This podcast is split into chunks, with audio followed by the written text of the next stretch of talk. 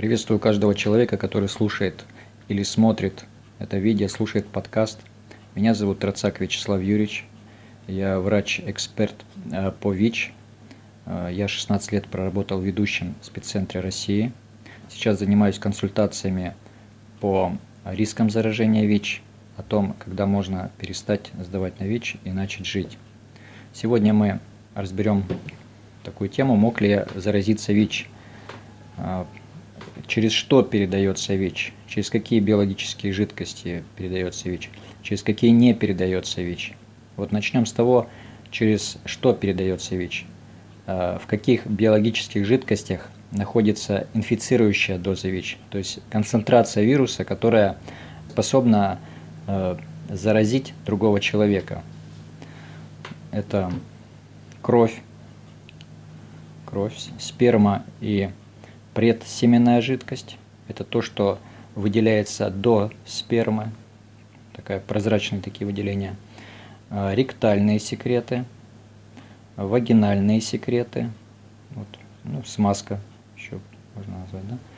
А, через грудное молоко, в грудном молоке ВИЧ-инфицированной матери.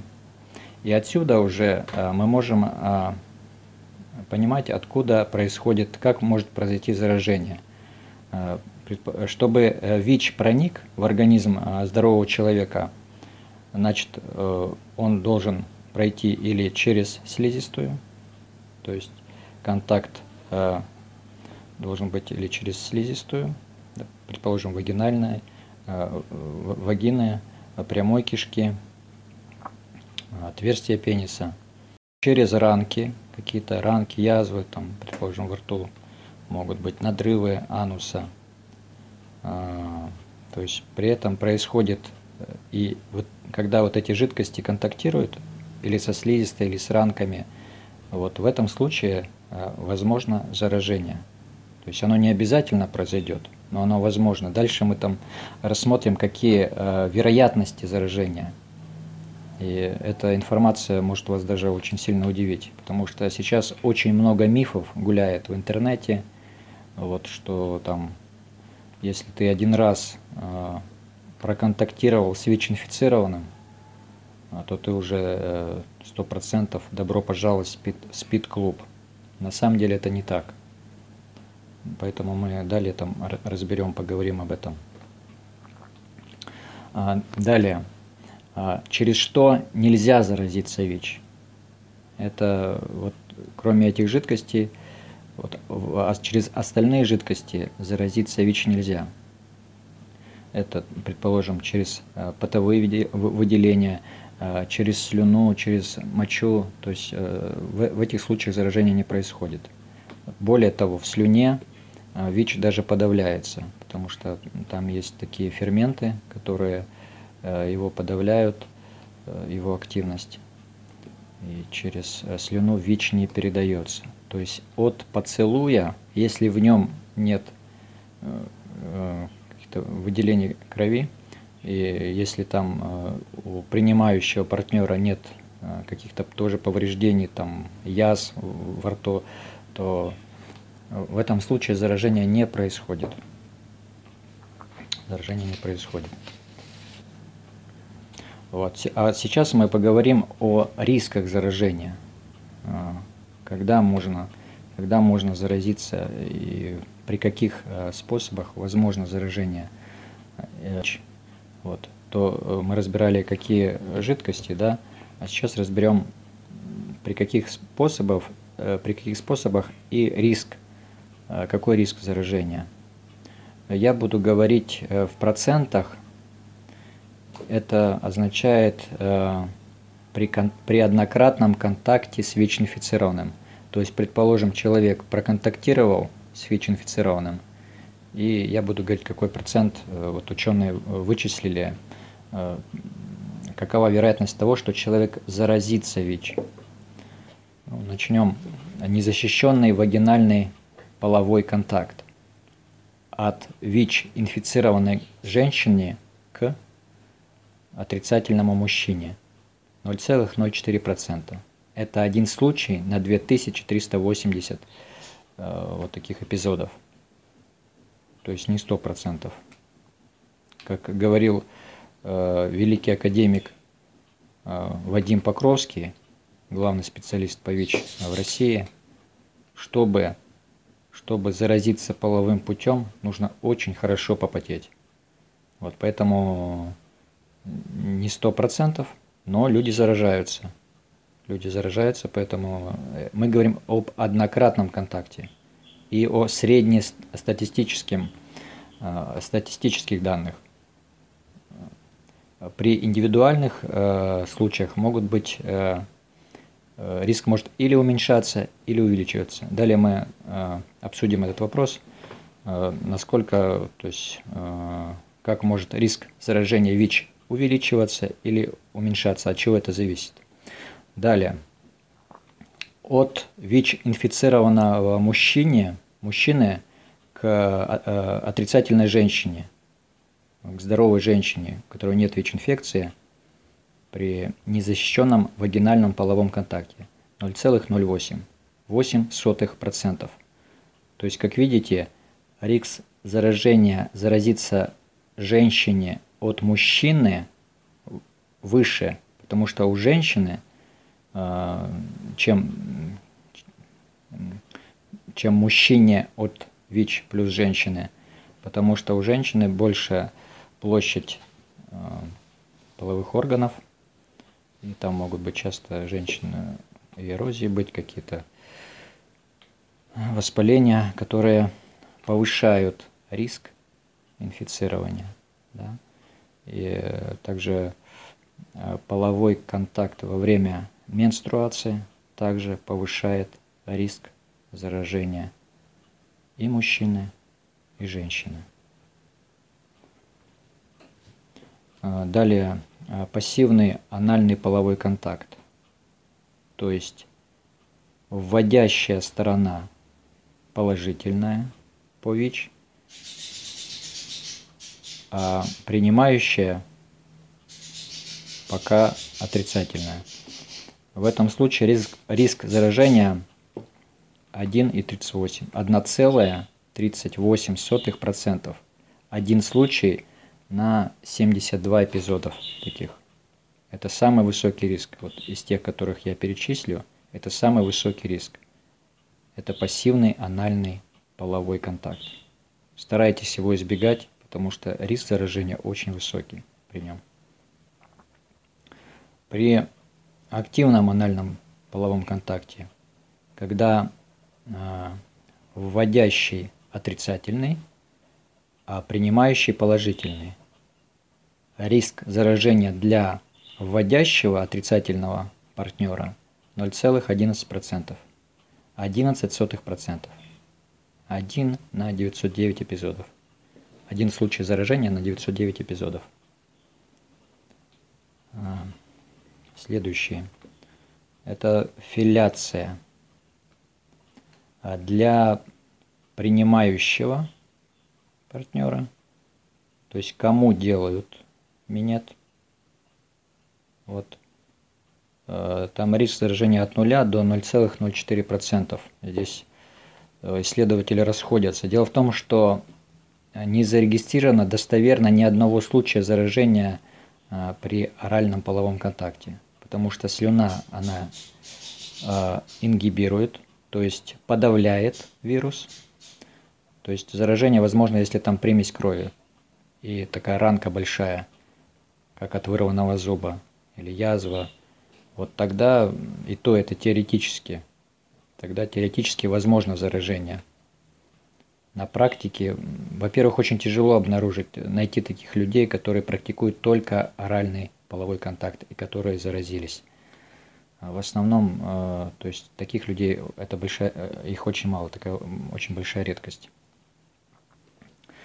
При беременности и родах э, заражение ребенка от ВИЧ положительной матери, если она не принимала профилак, профилактическое лечение, профилактические препараты – а, риск составляет 22,6%. 22,6%. Это, это значит, что из а, четырех детей, которые родятся от ВИЧ плюс матери, которая не, а, не принимает антиретровирусную терапию профилактическую, из четырех один будет ВИЧ-инфицированный. Если же она принимает и у нее неопределяемая вирусная нагрузка, то риск заражения 0,14%, то есть 1 к 175 эпизодам. При употреблении нарко... совместном употреблении наркотиков. Ну, ученые дают цифру 0,63%. На самом деле она очень вариабельна, то есть она может очень сильно изменяться. Там очень много разных условий возможно быть. Поэтому и в основном заражаются, э, ну сейчас через половой контакт заражаются, а раньше было очень много наркопотребителей и очень было много ВИЧ-инфицированных среди них. Поэтому лучше не употребляйте наркотики. Если э, человек укололся иглой, Э, которая ранее использовалась у ВИЧ-инфицированного человека. То есть в ней содержится ВИЧ положительная кровь.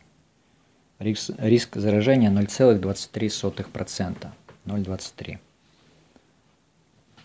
Вот, то есть не 100%.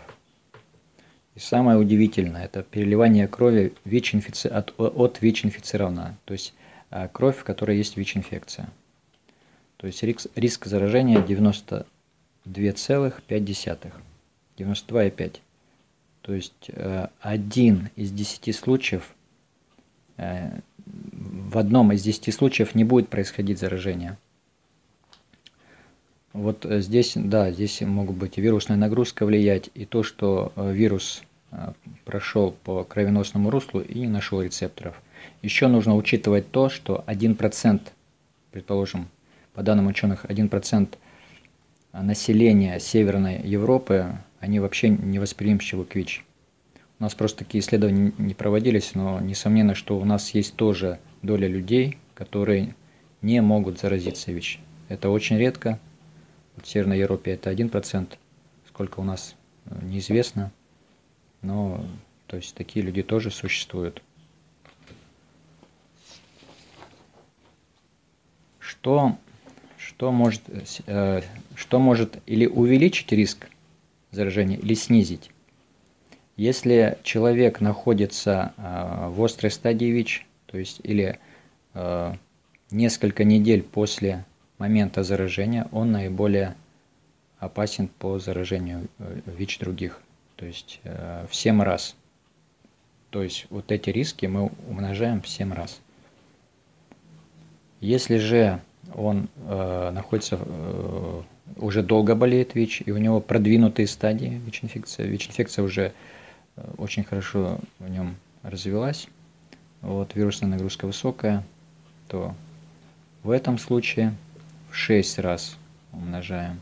Если у него есть заболевание, передающееся, передающееся половым путем, то в два раза. Э, если человек принимает антиретровирусную терапию, то риск снижается на 96%. Если же у него к этому еще определя... не определяется вирусная нагрузка, то есть вирусная нагрузка неопределяемая в данный момент, то есть не 6 месяцев назад там он сдавал, а вот именно в этот момент, в момент контакта, это очень важно. Потому что человек может показывать справку и говорить, а у меня неопределяемая вирусная нагрузка. А это было там полгода назад а сейчас у него может быть уже определяемо, и нужно э, принять профилактические меры, чтобы не заразиться. Но если в данный момент у человека неопределяемая вирусная нагрузка, то ученые считают, что 100% человек не заразится.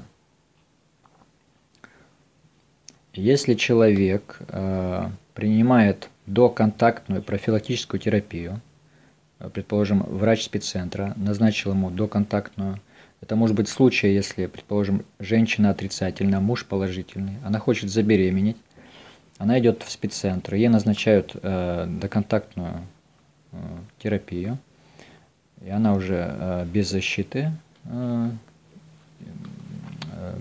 э, происходит половой акт. Вот в этом случае риск заражения снижается на 71%.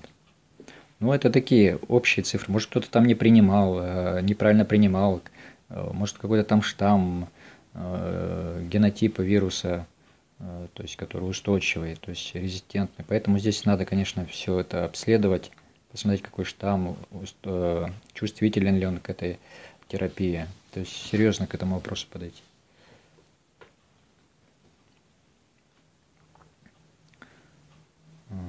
То есть на 87%. Если же, если же при э, защищенном половом контакте, презервативе, то риск сражения снижается на 71%. Опять же, это было путем опросов, то есть человек мог э, говорить, что он всегда использует презерватив, оказывается, что не всегда, поэтому ну, вот такая цифра нам дает на 71%. При анальном половом контакте на 70%. Также, если мужчина обрезан, это уже достоверно известно, а, то риск э, заражения ВИЧ снижается на 50%.